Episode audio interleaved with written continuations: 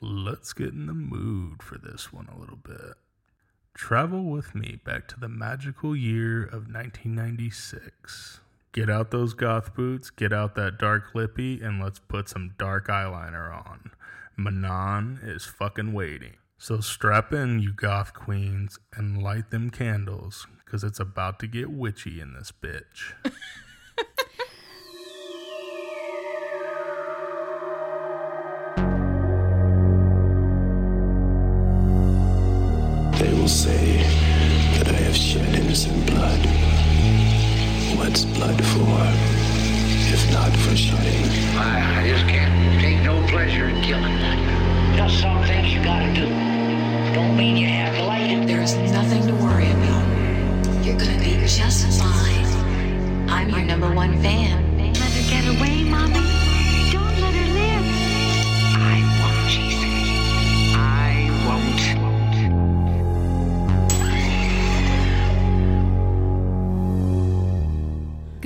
Good good morning, wherever you are. Welcome to Horrifying My Friends. This is a special episode of HMF where we horrify the host, Travis Ybarra.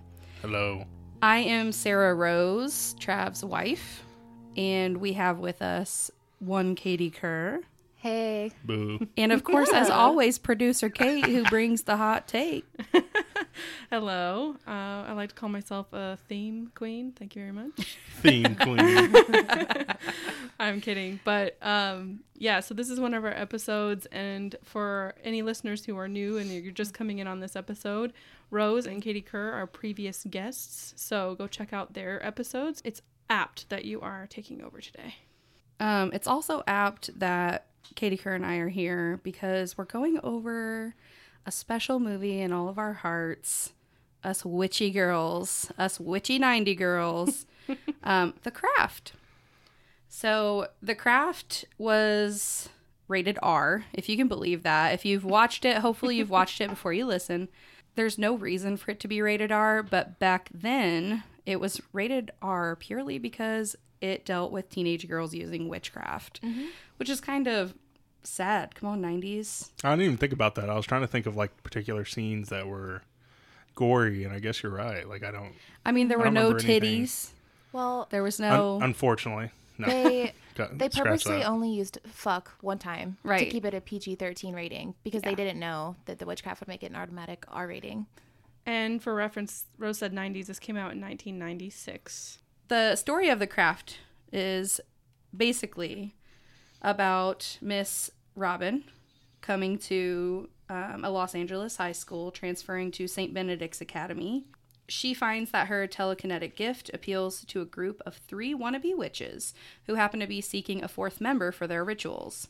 Bonnie, Rochelle, and Nancy, like Sarah herself, all have troubled backgrounds, which combined with their nascent powers lead to dangerous consequences. When a minor spell causes a fellow student to lose her hair, the girls grow power mad.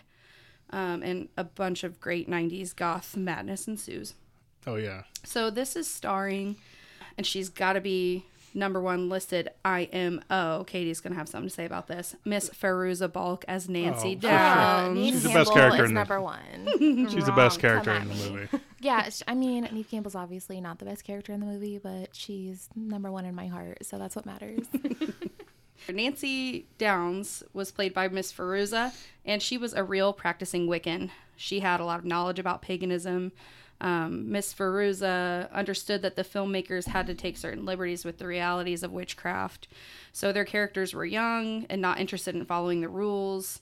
So that's why they were, she wasn't super upset with them, I guess, taking a lot of those liberties and changing the rules.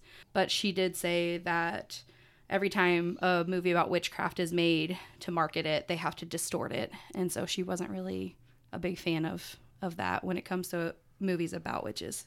Not to interrupt you, I feel like this is the the first movie that I've watched, maybe ever, that portray witches like just as normal people. And I just wanted to get that out there. Like I've always watched like movies where witches were like it Already was like a horror movie. it. Well, like Lords of Salem, like we covered Lords of Salem and stuff like that. so you probably haven't seen Teen Witch, have you? No. That doesn't surprise me. Oh, but Sabrina. Yes, Sabrina. No, no, the- no. The Sabrina No, show. no, no. Okay. It's a movie. It's an '80s movie. Okay. No. I have Teen. Witch has one of the I, most iconic Rap scenes. and cringy rap scenes of all Rap time. scenes. it's great. I love it. Yeah, like I, I was just thinking about that, but I was like, I don't think I've ever seen like, I don't think I've ever learned more about i if that is actual knowledge in this movie, like the Wiccan. You You'll religion find and stuff. out. All right. You're gonna learn. Not to You're gonna get introduce you. horrified today. So Fairuza definitely ended up typecast as the go-to goth girl, but she is also an artist, a musician, and a singer. She's been in some fairly well-rated indie films as well, and she's been critical of the integrity of her peers in the showbiz, um, saying at one point they'd sell their children down the river if it benefited them.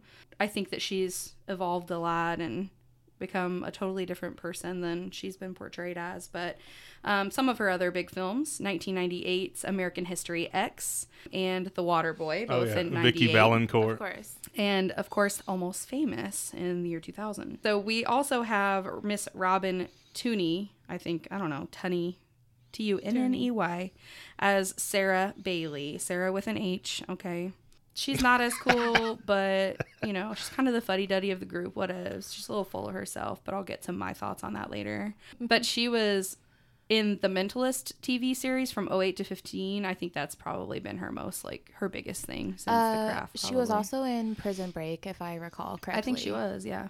Rachel True, who I love as Rochelle, she truly did study tarot card reading. Um, she's pretty knowledgeable about mythology. And originally, Rochelle's character was written as a white girl, and she had to fight to get an audition. In her interview with Two Fab, she remembers saying to herself, No, if anybody is going to be a little black witch in this town, it's going to be me. Fuck yeah. So hell yeah, Rachel True. She blew it out of the park in her audition, and they decided to include a quote unquote ethnic character. She said with an eye roll in her interview. Literally the only ethnic person in the entire movie, Uh, yeah, yeah, which for is reals. classic '90s. So Most recently, she's been in several things, um, but I think most recently we've all seen her in at the HMF FAM horror noir, the history of black horror, and you can find that on Shudder. We recommend it a lot. We're gonna keep recommending it, especially in this time, like super relevant. And if you're becoming a horror fan and you want to know more about that, definitely check that out. And then we have Katie's fave as Bonnie, Miss Neve Campbell. dibs, Travis. I can't think of any other movies that she's been in. Yeah, right. so in 1996, The Craft was released early part of the year. What'd you say, Katie? Oh, May on, or something? I believe it was May. May or April. Yeah. Scream came out, I believe, in October of 96. So a Okay, huge so the year craft for came her. out in May. Scream came out in December. December. Okay. December. Christmas. Thriller big year, Chilla. f- big year for her and Ski. Huge year for her in Literally. Skeet. And that leads me to Skeet. Mr. Skeet Ulrich. Uh, Ulrich? Ulrich. I'll be honest, he didn't really do anything for this, me in this movie. As I don't really know if he's supposed to and to. he did in Scream. He was what he Oh, did. he was really He good. was in such a Scream. hot psycho. I mean, in he was Scream. good in Scream, but he's a sleaze. He was such sleazeball a in hot both, you guys. psycho. He was. He my he type. was hotter what can I in say? Scream, but he was a big sleaze. Skeet also was in Scream as Billy Loomis, sleazeball heartthrob of '96.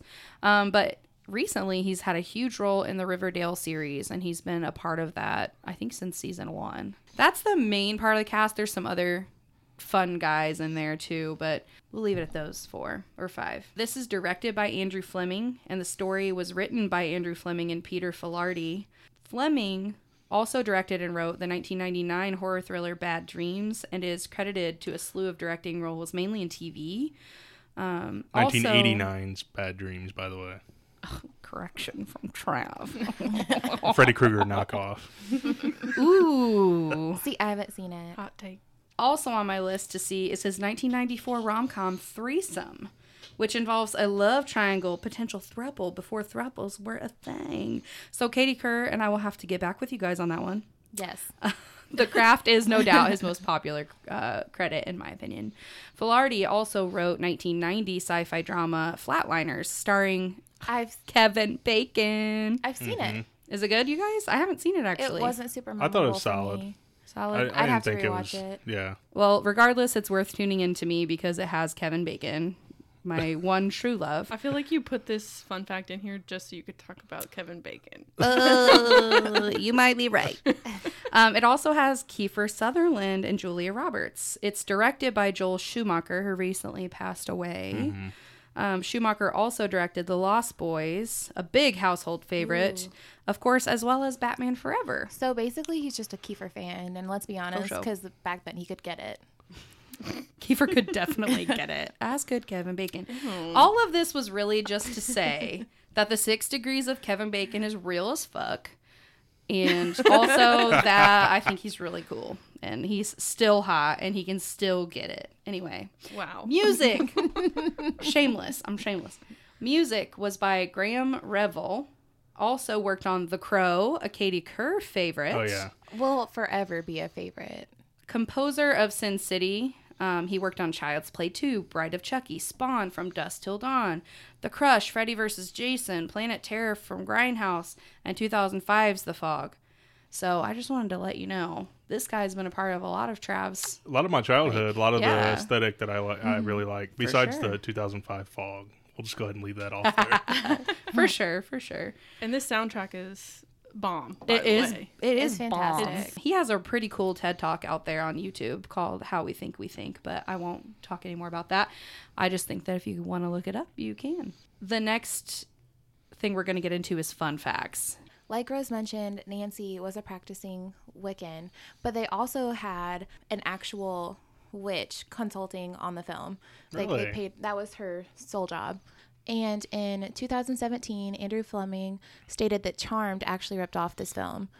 Fleming revealed he actually wrote a pilot based on the movie for Fox, which the WB was also strongly interested, and that it was his idea to have How Soon Is Now as the title theme. The pilot was not picked up, and the following year, Charmed premiered. Furthermore, Robin Tunney stated that the riff-off was completely obvious to the point where people think I was on Charmed for years after.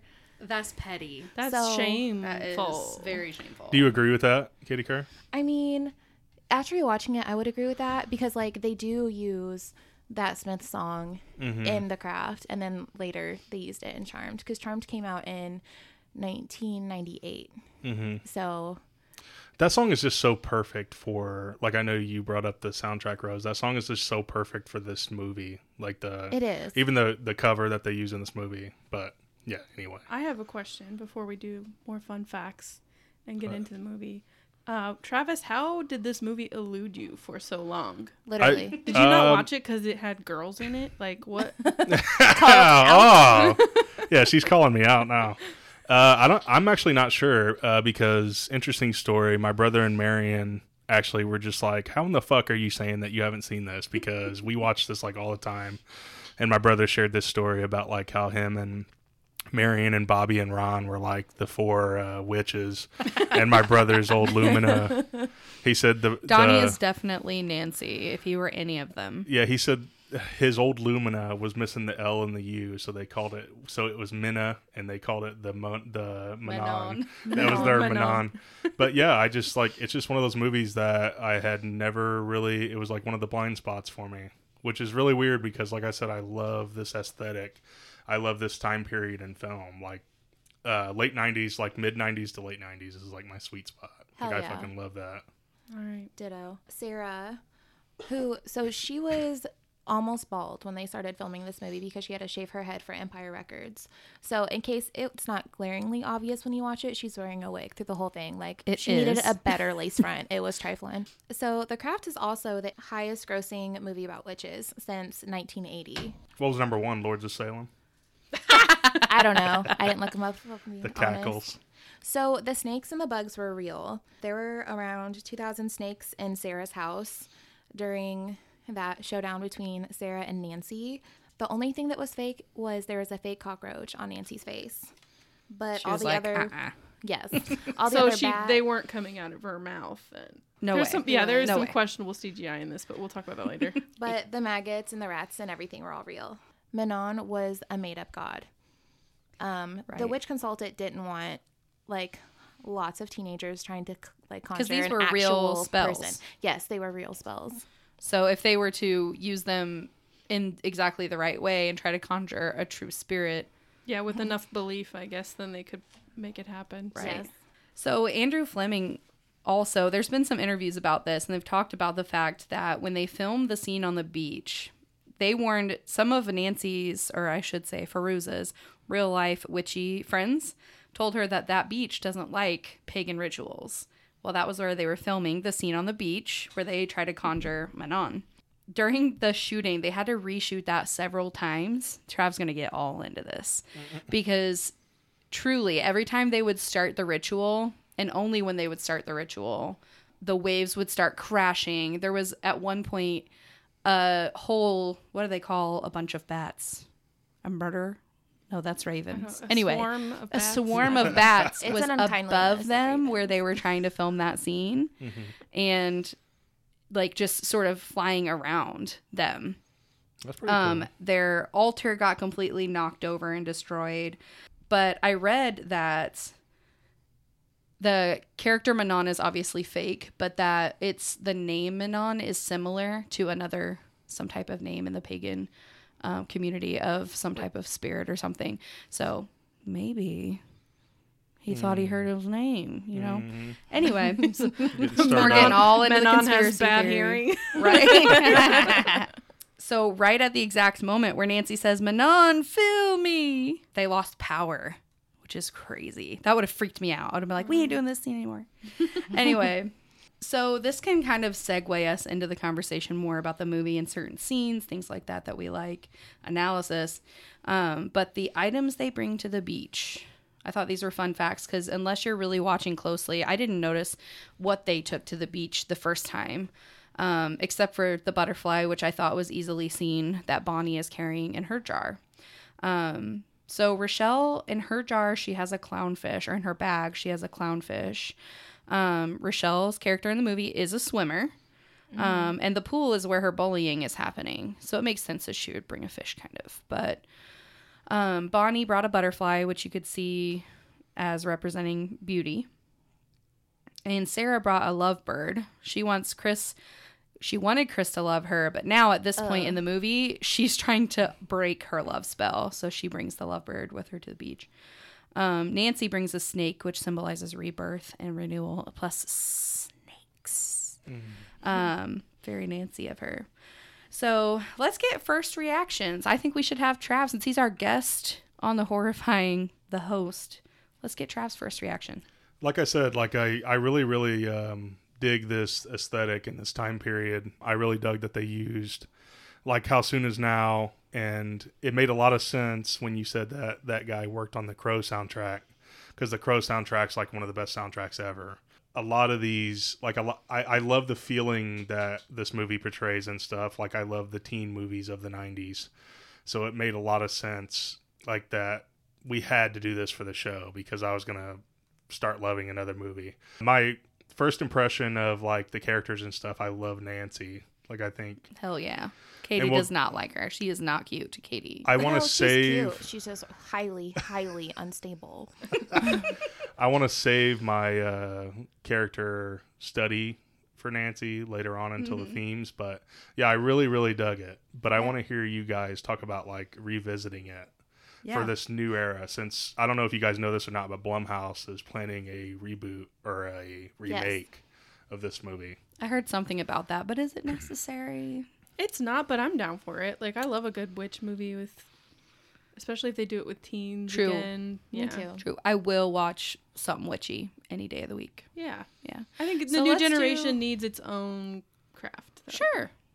I feel like with the craft, there's so many parts of it that just they ca- they won't connect with with it because it's from the 90s, right? When there were Yeah. n- not everyone had a cell phone and a computer in their hand and social media wasn't a thing. So I'm curious to see if they stick to the, kind of the true the original craft when they remake it or if they make it for today's time. Yeah. I I'd don't like know. to see We'll something new. Like, because honestly, with all the technology we have, it could Right. be even more wild and crazy. Well, and we talked about it Could also be how, worse. That's um, true. Yes. Um, what was the black character's name? Rochelle. Rochelle. Well, in the new one, of course, they probably wouldn't fall into that trope of using mm-hmm. Rochelle as just Well- a supportive friend in this movie that like she kind of is with Well, all the racism and stuff. I mean, We'll talk about that later. I disagree that she I think she is a supporting lead, but I won't put Rochelle's character in the same category as that like best friend that supports the white girl completely because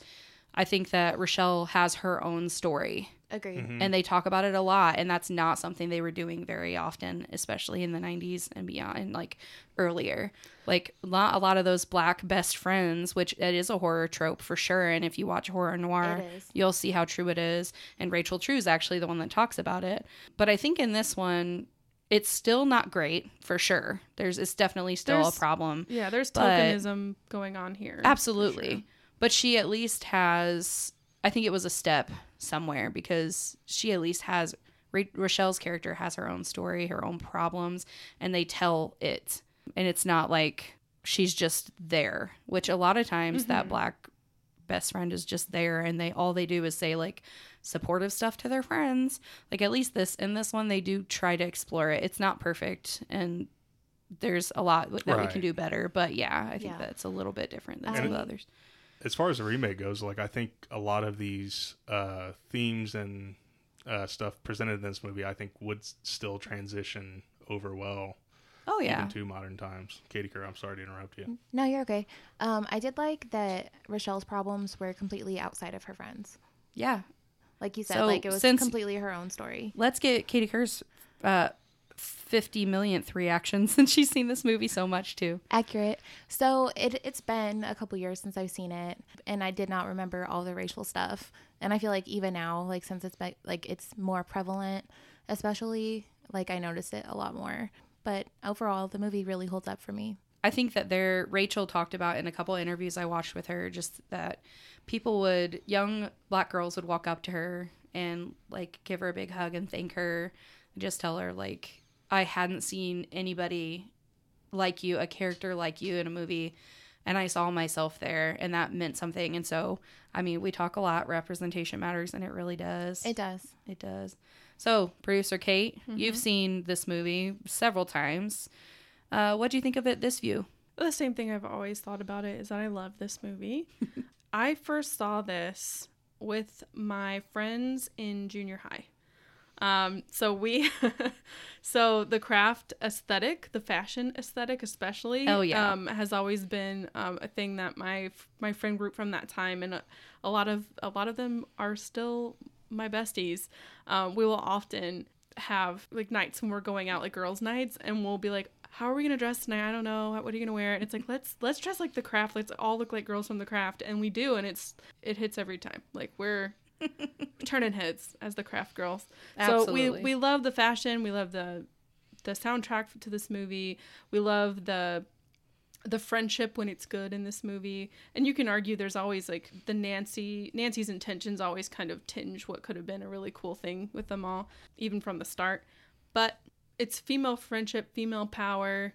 It's a mo- it's a horror movie that honestly I probably couldn't name another one off the top of my head now where all the leads are female. There's such strength in every single one of them, you know, Uh, Yeah. and they're not just being killed off as like a, a character, Yeah. you know. And Scream came after this. Yeah, Um, it I mean, not long after, but it came after before I think I had ever seen a like a female lead. What are they like a final girl kind of thing? This is one of my the earliest horror movies I ever saw. Yeah. Um, so it made a big impression on me, and I, I love it. So I when I watched this film over, I'm like, this is violent. It's catty. It's really fun. And sometimes it gives you the creeps, but other times it just makes you cheer. So I think it's pretty simple in how it presents. I don't think there's like a lot of digging you have to do to analyze this movie, but the themes are huge. They're important themes. They're great themes when you're talking about a witchy movie with a bunch of girls in it. My first take was that Nancy is both a badass goth queen witch and a conniving, deeply self-loathing, self self-loathing bitch toward those who really have her back, which I found super problematic. Um, we've all known that girl in the group that's just a backstabbing bitch. But I kind of understand why a lot of their characters I I get why they do what they do, and we can talk about that a little bit. I understand to a degree why Nancy would go to the lengths that she did. It doesn't make it okay. Yeah. Why don't we start with uh, Travis's take on the story itself, like the plot and the story? So one of the things I thought was really cool, like with this plot, was the character of Nancy. And I know I brought her up a, a, a lot, but I just thought it was worth noting. Like Nancy, and this maybe even goes into themes as well, but I think that responsibility with Nancy's character and the use of power in this movie. So power corrupts. Uh, like like in Spider-Man, uh, with great power comes great responsibility, and I think that's evident in this movie where you have Nancy, the villain, but like Rose said earlier, Nancy is a villain that you somewhat understand where she's coming from and why she is the way that she is.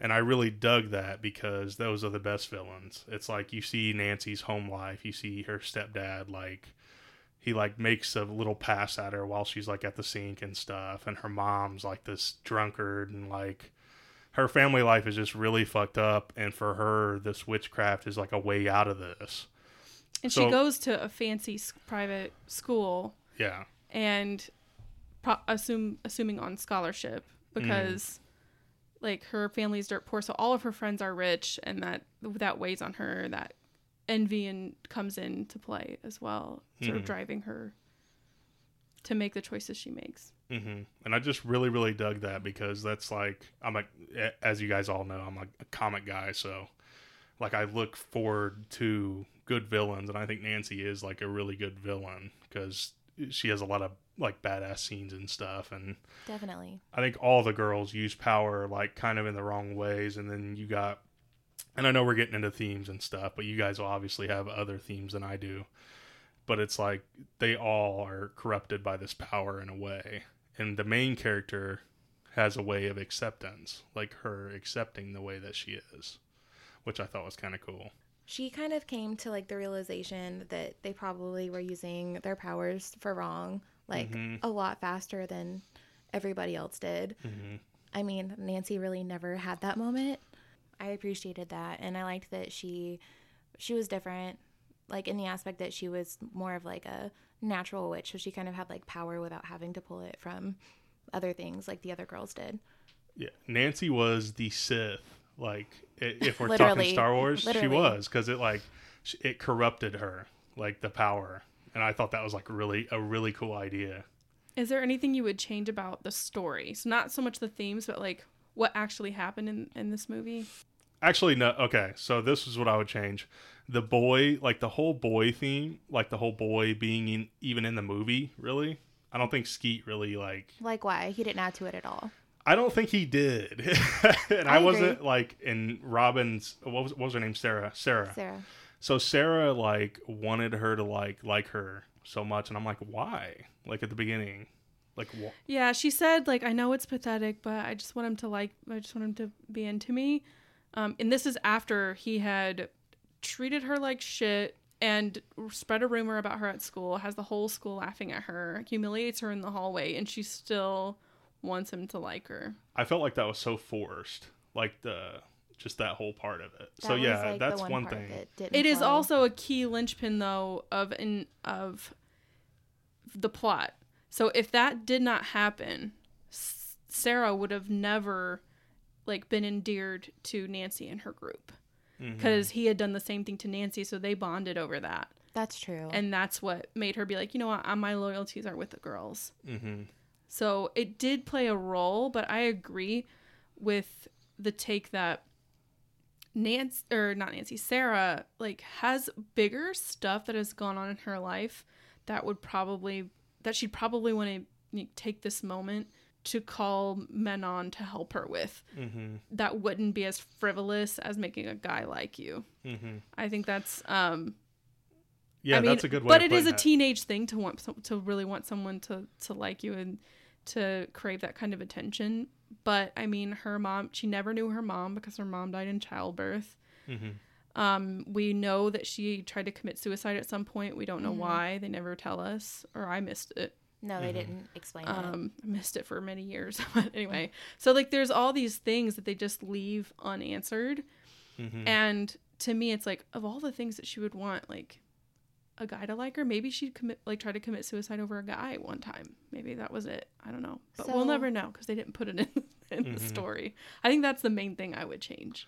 And I think the reality is that Skeet was probably an up and coming hot young guy, and they wanted him for the movie, and they probably wrote his character into it. You know what I'm saying? Yeah. Like that's probably why he was even in it, is because he was like up and coming and you know young and hot.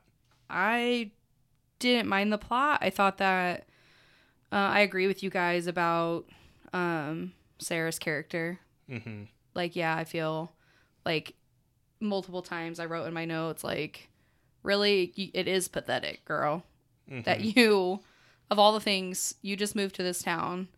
Like, you could ask for it to be easier to make friendships or it, to take it really dark. She could have asked to somehow communicate with her dead mom, like, hmm that she never got to speak to. Like that could have been a really dark kind of cool turn to the movie, but I don't think it would have lent to like Kay said about the plot with Nancy because though they bonded over that like commonality between the two of them, I think Nancy was kind of jealous that she was able not just jealous of Sarah because she was able to get Chris's character to take notice of her and like fall in love with her, even though it was a spell.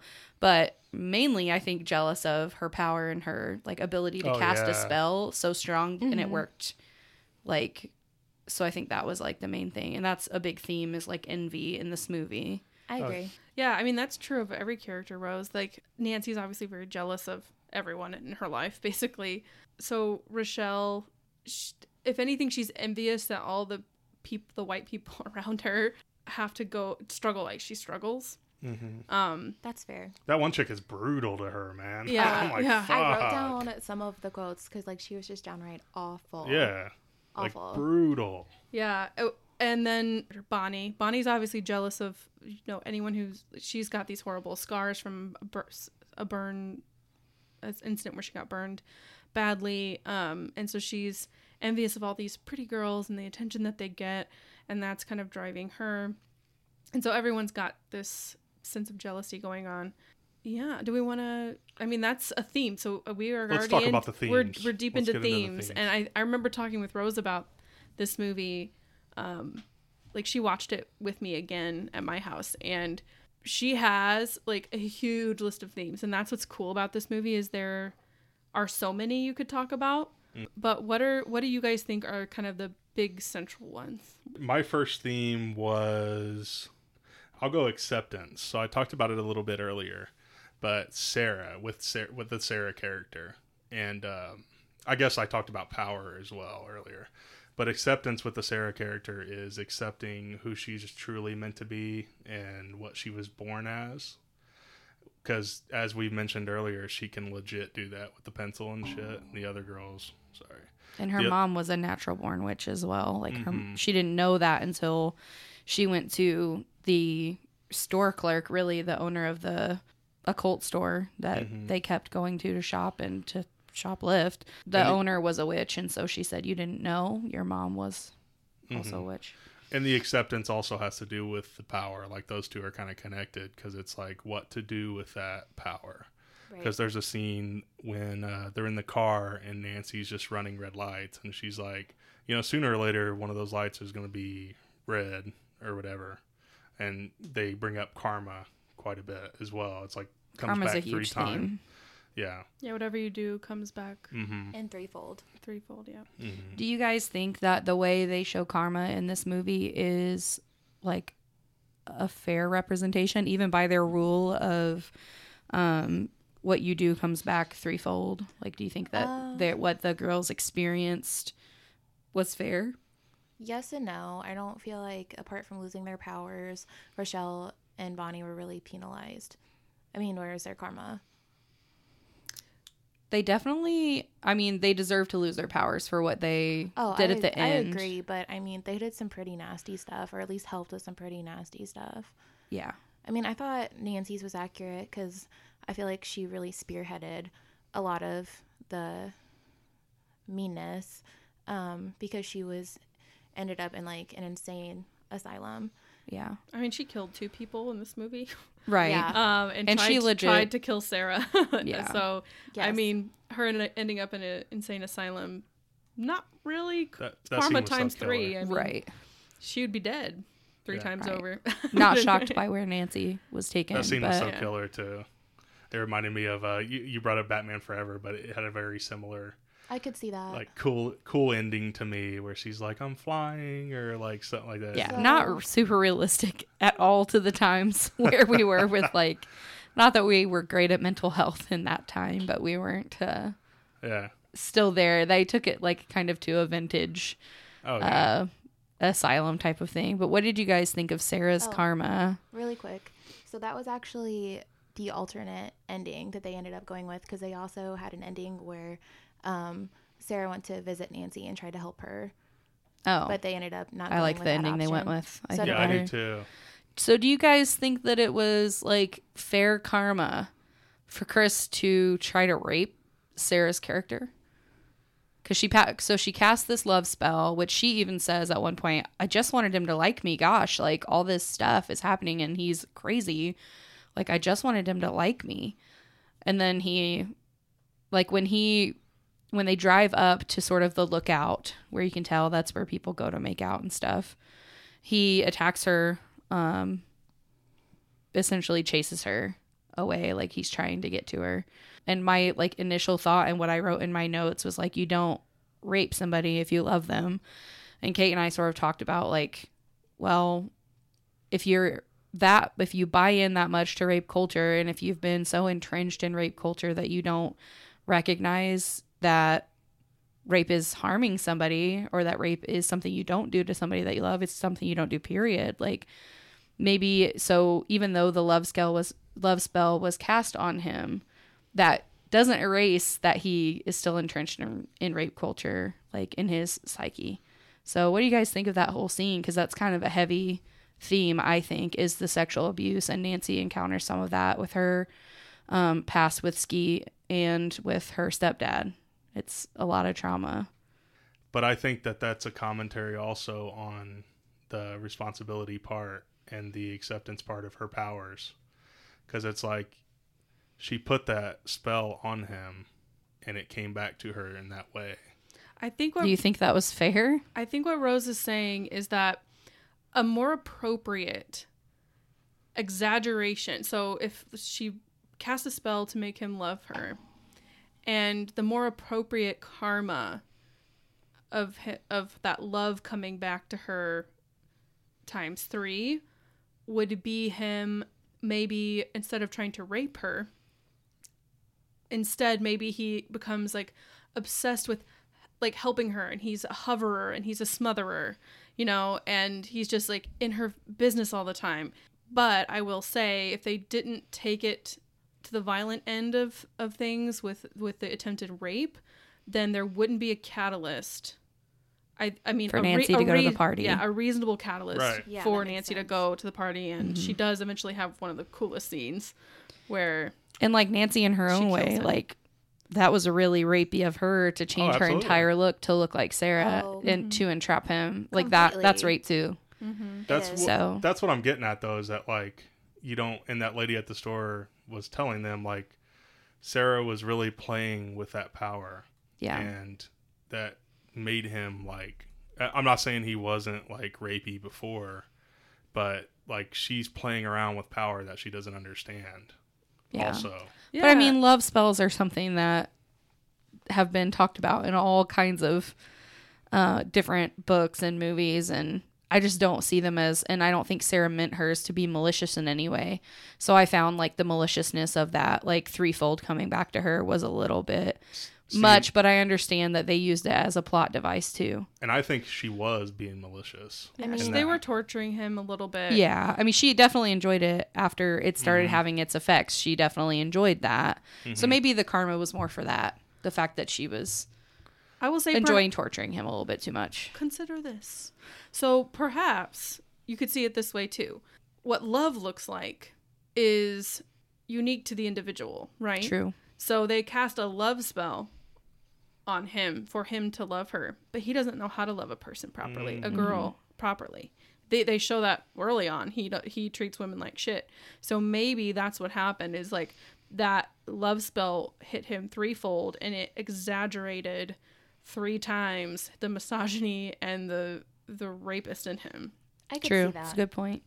It's kind of like what it's kind of like a theme of like a Tales from the Crypt episode or something.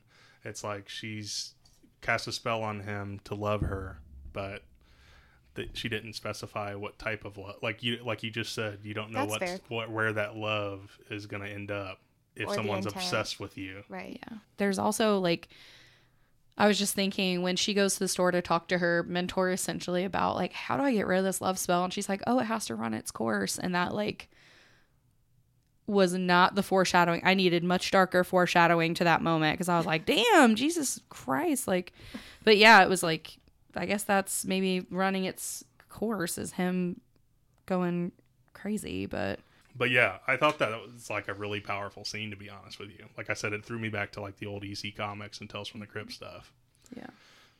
of like be careful what you ask for kind of thing. Yeah, I think another good theme worth talking about at least a little bit because I really hope we get into like favorite scenes and favorite quotes and stuff because this is mm-hmm. chock full of like iconic stuff. But is the whole good versus evil, or honestly, the balance of good and evil in nature? Because I think Wiccans would agree that a lot of what they what they believe in and what's central to them is nature Yes. if you don't have balance in nature, then things go badly. And that's what you see in this movie. You see a lot of light and dark, a lot of good and evil, and it's just like kind of in your face. Mm-hmm. When I was researching for like the fun facts, like their consultant said that there wasn't any like good power or dark power. There was just power and then the intent behind it. So I like that they kind of like stay true to that in the movie. And like that it's in the heart of the witch. Yes. Whether there's good or there's evil there. hmm Yeah, and that's a good point, Katie Kirk, because like I don't think e- any of these girls were like innocent in their power. I agree. like they were, like they they all dealt with it in their own ways. But I I dug that they weren't all innocent. All the things they asked Manon for were came from a place of longing, mm-hmm. right? We can go through them. Bonnie was longing to be pretty and not have her scars. Rochelle was longing, and what I liked about this scene when they're stating their intentions in the woods together, before they do the big ritual on the beach, you notice that ev- everyone but Nancy has balance in what they ask for. So Bonnie asks the girl with the scars asks to she wants to love herself more and have others love her more. Or that's who was that? Was that Sarah or Bonnie? Sarah. Bonnie was wanted to be beautiful Bonnie on the wanted to be- outside as well as in. Right, right, Yes. right, right, right. Um, and then Rochelle wanted to not hate the people who hate her, which I think is big of her. That's a Oh, I mean, she honestly probably had the best ask, um, the most. I mean, the most good, well-intentioned ask, because there's not. It's not. It's not really that selfish, um, in my opinion. The others were a lot more selfish, and then of course Nancy just asked for all the power of men on. Like she's got no balance, and you see what happens to her in the end. Right. Sarah's like, is that all? Like, I think Jeez. like the like the cu- like drinking from the cups was like foreshadowing too because everyone took like a step and then Nancy's like I'm gonna chug this bitch give me True. everything Kate and I were like, what was with the 90s, the 80s and the 90s and the like blood oaths? like, that was like such a big thing that, that they and- did in the movie. And we have an upcoming episode, and uh, I think next week we're going to be posting our It Chapter One and Two episode, and like th- these blood oaths of the 80s and 90s. Everyone just it wasn't it wasn't real, and it didn't count unless there's blood or wine involved. I think Kate and I had talked about the fact that Rochelle's character, with her spell that she, that Sarah helped her with, braiding the strand of, what is it? Laura Lizzie's hair into hers. that Like, racist ass bitch. I just felt like Bonnie and Rochelle's were pretty like I mean Bonnie's was a big one. She had scars. That would that'd be pretty powerful magic to be able to get rid of the scars. Mm-hmm. But they just did a protection sp- a protection spell for Rochelle. And like she didn't want any of that stuff to necessarily happen to Laura Lizzie. She didn't cast the spell and say I want Laura Lizzie to lose her hair. And I, at first, I like was thinking about it, and uh, Kate and I were sort of talking outside of the pod about it and she was like actually like she didn't just want that to happen to her it was a protection spell and nothing was would have happened to laura if she hadn't If she continued to harass rochelle And I think we need to be clear that the harassment was like far beyond harassment. Yeah. Even. Like she Oh. was throwing racial slurs around at this girl every day I was got torture. tor- and torturing her. And that came back on Laura Lizzie three times. yes And she lost all her hair. and a bitch did deserve it so i didn't feel bad for her ass I didn't either. That was that was her karma. but I did enjoy. I really liked. If you want to segue into favorite scenes, um, that's mine. Is one of my favorites is when Laura Lizzie's in the shower and she's lost all of her hair and she's obviously distraught. Like, what did I do? Um, and everybody in the audience God, is like, that's "Bitch, you know what the fuck you did." True. But Rochelle's character is like kind of shocked. Like it's a shocking scene. So of course she is shocked. And I think maybe feeling guilty, even though she probably shouldn't, but it's probably a sign of a good witch that she did. But I love the scene where she looks into the mirror and when she's looking into the mirror, her reflection is the back of her head. yeah, she doesn't see herself. She sees Right. like the reflection turns as well. And I thought that was really interesting. Like What does that mean? I'm thinking like she couldn't even look herself in the eye maybe in that moment. Mm-hmm. I think there's a lot that that could represent. Yeah, but- she didn't recognize herself, maybe. Yeah.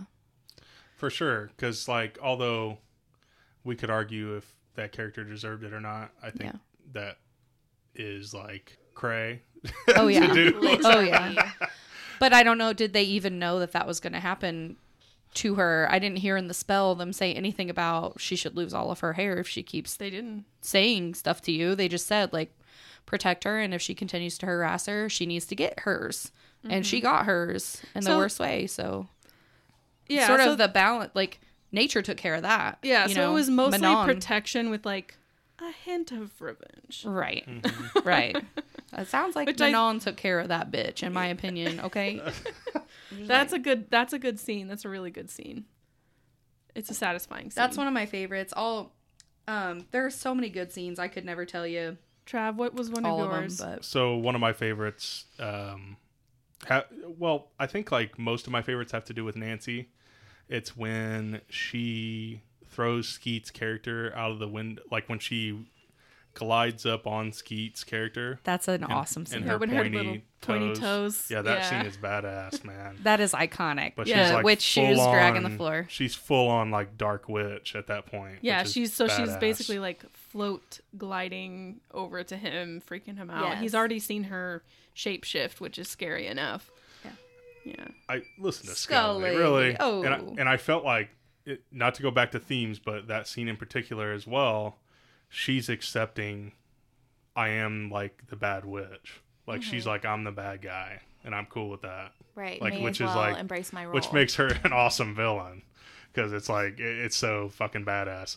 Uh, the other scene was when she's like kind of her and Sarah are battling and stuff, and I think she's saying that she's like done or whatever, and then she there's like this big dramatic like wind and all this other shit where she attacks Sarah like for the final time. Mm-hmm. That scene was so fucking well done It was. and kind of spooky because it showed like her power, like her and Sarah versus each other. yes.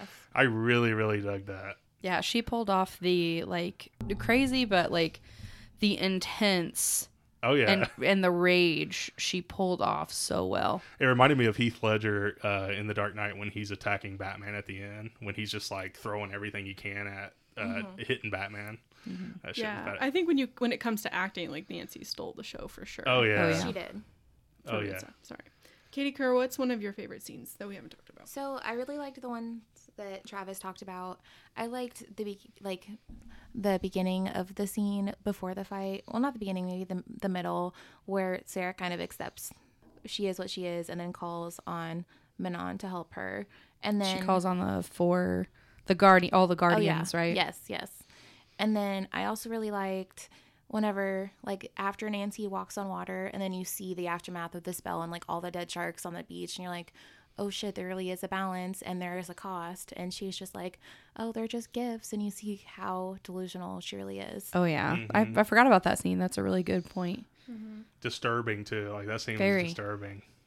I got to bring up probably the most quoted scene of all time in this movie, which is the light as a feather, stiff as a board. Oh scene. God, yes. I'm surprised that hasn't come up yet. Well, I'm glad I get to bring it up because that scene, um, beyond the fact that like the effects itself, like having her float up, um, I which I'm sure there's like some green screen action like with keeping like anyway, I just thought it was it was so cool. It showed just like the innocence of the girls at that point. They didn't think like most of them, none of them really thought that it would work Right. but you see them discover their power in that scene, which I think is really important. It's, again, it's another linchpin scene in the story um, that launches them into in into like trying to do these bigger spells, and just something really cute from that scene that I I've always loved is.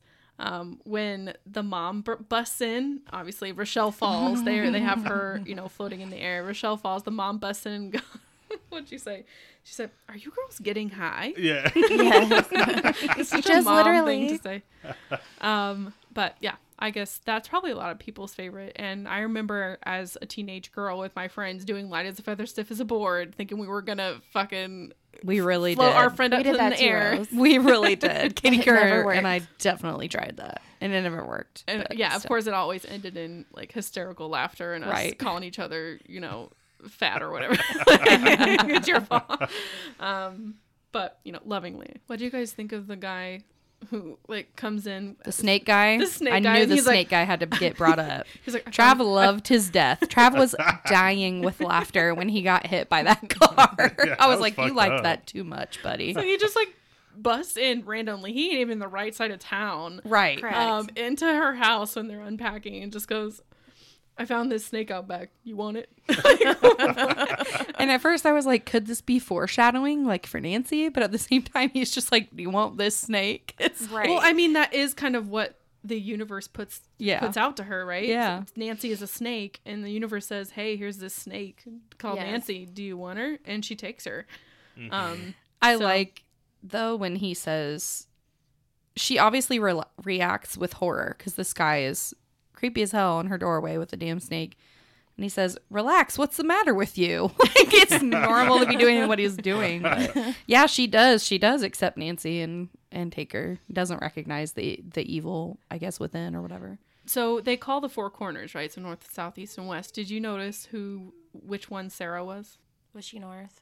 She was north, and I just thought that was interesting. Her like true Makes north, sense. being true north, she was the one With the natural with- power. well, not just with the natural power, but with the best intention. Like she knew when things were going wrong. The other girls went along with Nancy, Yeah. and she was the only one to stay true to like the goodness in her and not be corrupted by what Nancy was bringing to the table. Mm-hmm. Trav, I mean, we are horrifying you. Well, Rose is, and Katie Kerr are horrifying you. So, mm-hmm. what are some other things you had in your nose?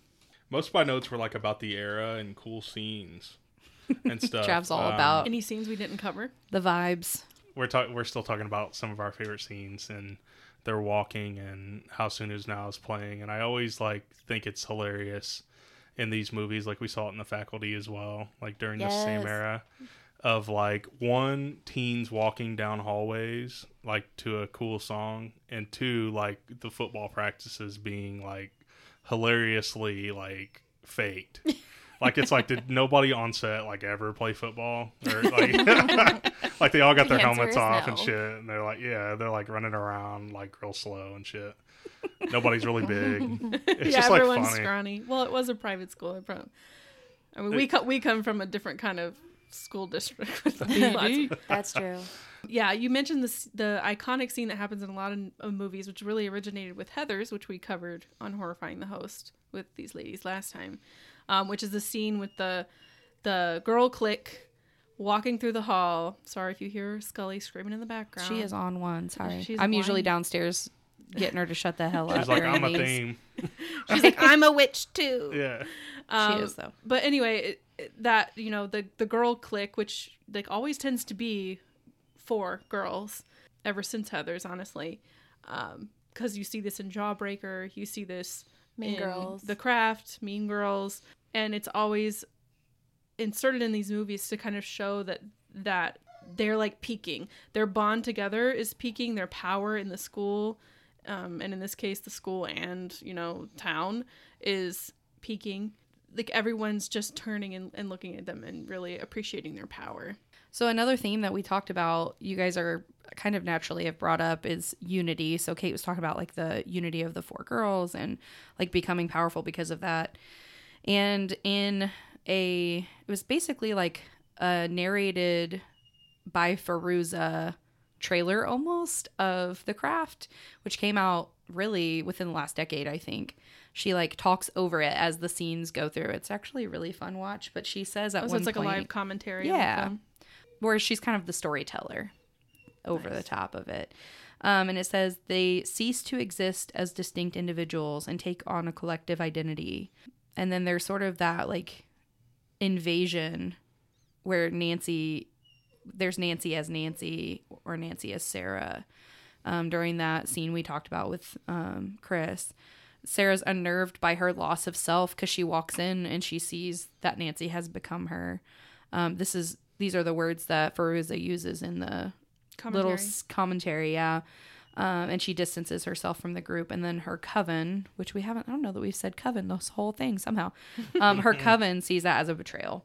So, I think that we didn't really talk about the the theme of the occult, which is like big and obvious. There's not really much to talk about. It's there, but yeah, I think that they are a coven. I think that's just the whole issue of unity, and then how easily that can sort of crumble and fall apart. And I think that it's important to to note too, because we were talking about ba- how important balance is in this movie and in this religion, if you will, and this coven itself is not balanced. Yeah, Um, Sarah is the only one with power, and the other ones don't have it. And then all of a sudden, there's a huge shift where two are super powerful, two are not, and it's almost like from the start they were going to implode at some point. yeah. Like the nature was going to balance them out, or get or eliminate them. You know. So I think that's cool. And it did. Two of them lost their powers. Fairuza probably did as well, I'm guessing. But Uh, Nancy stripped her of her powers. oh yeah, yeah, yeah. she she She bound she her. She bound her. So, I bind you, Nancy. That doing was harm to others and doing harm to yourself. That's what I say to Trav every time he's trying to go to the China buffet. I bind you. I bind you, Travis, from doing harm to yourself and And harm to somehow me. it never works. it did never does work. Do we want to get final reactions? Wait, can I talk about some of the favorite quotes? There are some good ones, guys. All right, I've rattle got them a off. Quote too. So some of my favorite quotes: "We are the weirdos, Mister." Yes. Oh yeah, that was a mm-hmm. good. Yeah. that was Yes, good. under over the like shades. Um, they call Chris Stepford Boy. yeah, thought that was hilarious. And then I loved Rochelle saying she doesn't want to be white trash anymore. And I basically she says I just keep telling her, "You're white, girl. Get over it." I know that's so po- that's so poignant too because it's what people tell black people all the time. Like, Right. just get over it. Like, right, exactly. But yeah, those are some of my favorite quotes. I'm sure there's more, but any from you guys? My favorite one was whenever um, Bonnie was like, "Nancy, we need her," and she's like, "Yeah, like a hole in a head." And I, Yeah. I don't know. You- we hear that all the time. single time. did this movie originate the five finger discount? Oh, that's a good question. Surely not. Uh, surely not. What scene Somewhere- was that in? So Where it's when it's when they're stealing. at the yeah they're stealing from the witch Oh. shop. S- I think five finger discount discount was around probably before always. I don't know. They're in Witch Supply Plus. And I remember that's the first time I had ever heard five finger discount. Is when I was a ki- I was in junior it high was and I saw this movie. Hmm. Ninety-six. Not so sure. Someone in the comments Chime do in. some do some research. Look up the history of five finger discount. Yeah, let us know. Let's get final reactions, final ratings, and I would rate this a four out of five, and I, I did or four or four and a half out of five. Um, I'll see he changed his. Kate and I are eye rolling at that, and so he's now like four and a half. Okay, I'll give it. Another I'm trying to half. think of Heathers because I did like this better than Heathers. Like I think it's a stronger. mo- Oh. I think it's a stronger film. Uh, Hmm. Um, I think it's less problematic. Well, I think you really like the occult as well. That's And I- like something that you well, and always I, enjoy. I really like the aesthetic better than Mm-hmm. like as far as late '80s versus like mid to late '90s. I really, really like that a little bit better. Mm-hmm. But yeah, like I really, really dug this, and I'm glad that you guys had me watch it. Um, I'm really re- looking forward to the next horrifying the host. yeah. hell yeah. And this How is about- slightly more horror than Heathers. Oh yeah, Yes. barely though, but yes. Well, yeah, but we're we're here to bring you something you haven't seen. Yeah. I think we were trying to if we tried to get like a real horror movie, like Uh-huh. something solidly in the genre, we wouldn't be able to find something that we've seen that you haven't. Um, all right. Katie Katie Kerr. I would give it a four out of five. All right. I love the movie, but it's not one of my favorites. Haters. I'm kidding. That's a good score. Um, I would give this uh 4.75 out of 5. Just because there are some very slight things I would change. Um, maybe it, some different casting on some characters, but other than that, I mean, I feel like this this stands up, especially if you're a child of the 90s, you're going to love this movie. And honestly, Yes. the fashion in this, I I mentioned it at the, the top of the show, but like the fashion in this is emulated by girls who've probably never even seen this movie Mm-hmm. today, like young younger girls Yes. who are into the 90s aesthetic. For sure. They don't even know that what they're doing is dressing up like the craft. Mm-hmm. Um, so I just think that's pretty cool how um, how influential this movie was on fashion itself. Like if you're if you're a girl that's into that or a guy that's into that. Just a quick note. Uh, one song that I forgot about that was on the soundtrack that I really, really like is "Sick Child" by Susie and the Banshees. That's Yeah. one of my favorite groups ever. But Susie and the Banshees, Smith's cover. I love the soundtrack. Yeah, great music. So I gotta agree with Travis. I'm gonna give this a four and a half out of five. I think there were some issues, I would say, like Kate. But one of the reasons it gets a pretty good rating from me is that it does pass the Bechdel test, which is actually a really simple thing to do, but surprisingly, like hardly any movies do it. So if you don't know what that is, it's three simple things, three three simple rules that a movie has to pass. Um, one, it must have at least two female characters. Check. Two, they must both have names, so they can't just be unnamed ladies walking around. And three, they must talk to each other about something other than a man. Sounds really achievable, uh, but according to our friends at the Bechdel Test Fest, of the 25 top grossing movies of 2016, even only half of them passed that test. The bar was so low, y'all. Yeah. like the bar was so low. Um, research conducted at the Center for the Study of Women in Television and Film discovered that of the 4,370 speaking named characters from the top grossing films in 2015, only 31.4% were women and 26.3% were underrepresented racial or ethnic groups. Not surprised. Like, doesn't that? Yeah, it's kind of it's still sad. We're hopefully getting there, but definitely like the fact that this passed the test in 1996. I think that, and I think Scream probably did too. It had to because It did. Um, Neve and Rose McGowan like both talk, and they don't Oh, just and, talk about men. Like they talk Gail about other Weathers. survival. Yeah, Oh, yeah. Gail. Weathers. Yeah. So anyway, that is part of my reason. It's uh I wouldn't call it a feminist movie necessarily, maybe a little bit. I'd say it. I'd, I'd I'd say say it is. mostly. Yeah. Mostly it is. Yeah. For I think it is. It's not anti-feminist, that's for sure, but I think that that like always hits for me. Just hits a good spot, just like Heather's hits a good spot. Um, but I wanted to close this out, um, at least my part, with a couple of reviews. And my first one is going to be from Caroline Westbrook, who wrote this in January of 2000 on Empire. Um, for the first two thirds, this comes across as a lightweight cross between Heathers and the Witches of Eastwick. There's plenty of dark humor to savor too, mainly courtesy of the snarling, deliciously mean Bulk, which is true. Although the conscious efforts to capture an adolescent audience mean the craft is never quite as warped as it could have been. I think it could have gotten really dark, and that could have been a cool place to take it. But I see why they had to do what they did in the 96. Hopefully, Um, hopefully they do that in the remake. They make it really, Yeah, I would like like a dark, really gory, violent and crazy. like what Sabrina the Teenage Witch pretty almost much almost accomplished. They still were a little bit tweeny humor, like and tweeny things, but they got pretty dark in that in that show too. So Yeah, like Nancy's character going like way like too like way far. yeah. Would be cool. Kate's like, didn't she go far enough? Shit. but Caroline also says, what lets the film down badly, though, is its over reliance on flashy special effects, giving way to a final real showdown that becomes increasingly ridiculous by the second and, cul- and culminates and an unexpectedly malicious payoff. Still, with suitable suspension of disbelief, this makes for agreeable enough nonsense. Shit, we did not even fair? we did not even talk about the CGI. That is what I would change the most. So the the CGI mirror shatter at the end, stupid. Mm-hmm. Get rid Yeah. of it. Yeah. The CGI Nancy walking on water. They could easily have put a like plastic platform or something. True.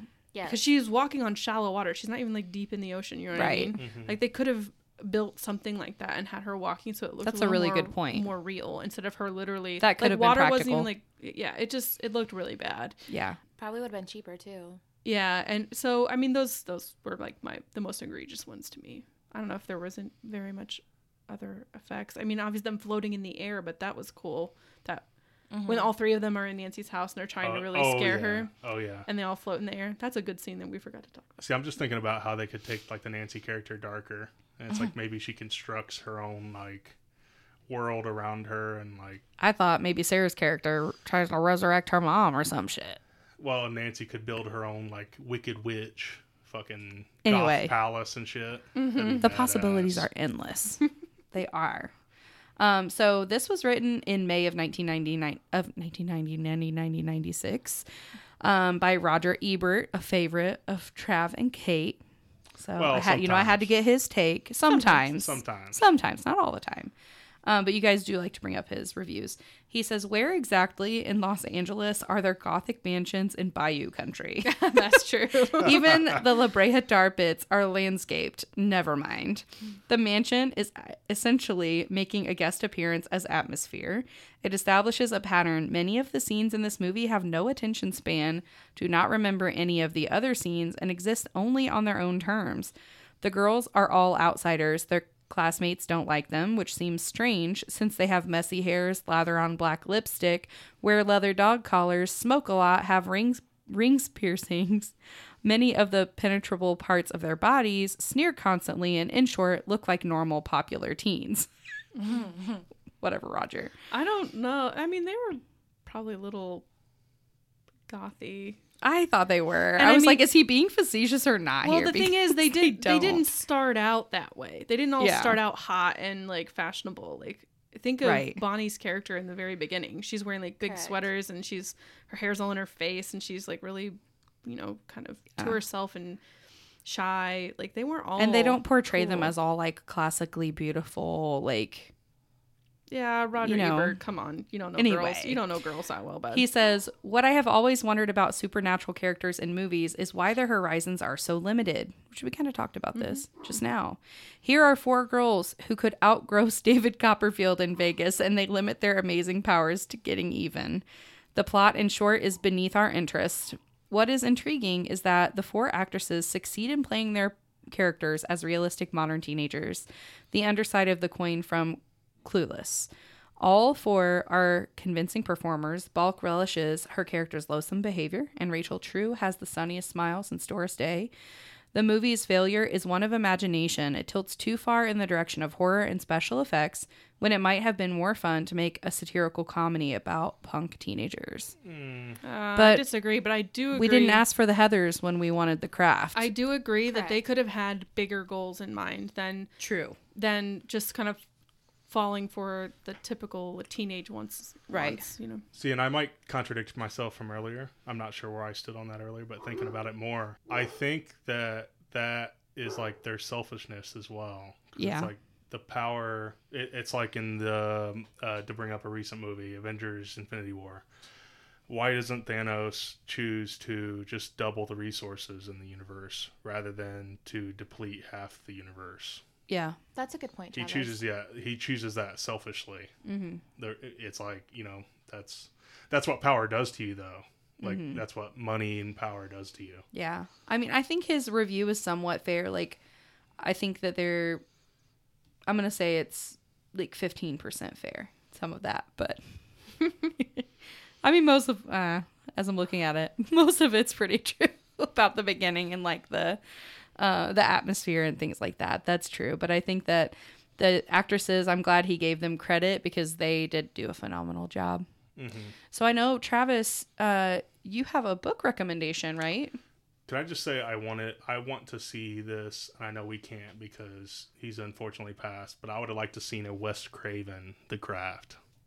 I would have liked to have seen that movie. I think that movie would have been dripping with atmosphere and Nick Cave and Morrissey. And I think that'd have been cool.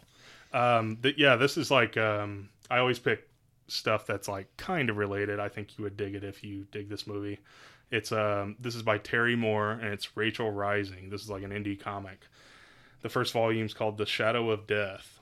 Rachel wakes in a shallow grave. Horrified, she digs her way out and goes looking for her killer in the little town of Manson. What she finds is a trail of death following her and more than one blood chilling suspect. Rachel Rising will haunt you for life and death. But there's a reason I chose it does get witchy. So there's a reason I chose this. But It's on theme. this is like a, this is a really good read. Like I said, indie. Like um, if anybody likes like horror comics and stuff like that, like or more thoughtful comics, I would definitely recommend this. This is cool. All right. Well, with that, we will close the show. You know where to find us on social media. You can always email us at horrifyingmyfriends at gmail.com. Until next time, I don't know what the next horrifying the host will be. Yeah, we got to talk about that. really yeah, that's. I'm really excited to see it wh- over. what comes next. Will it be a '90s classic or will it be something as effed up as Antichrist? We don't know. We don't know. So you'll have to tune in next time. Uh, thanks for listening. Please give us a review. We'll talk to you later. Bye. Bye.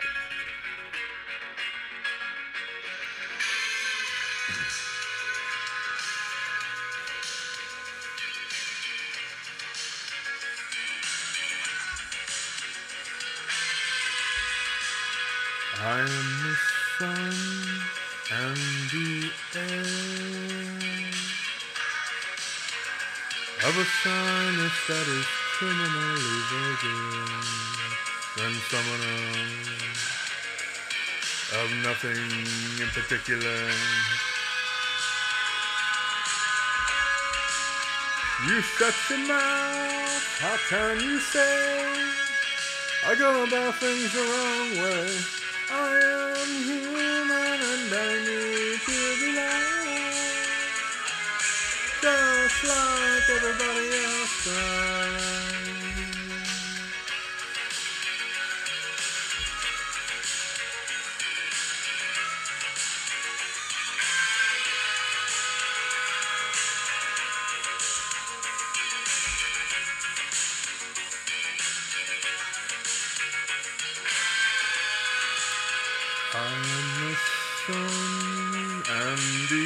Of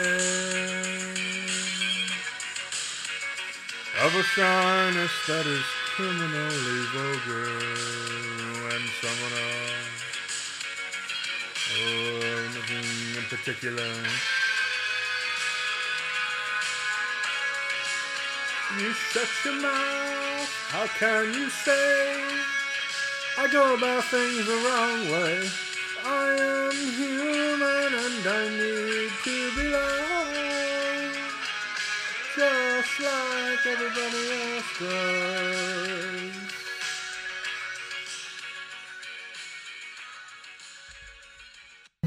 Horrifying, my friends.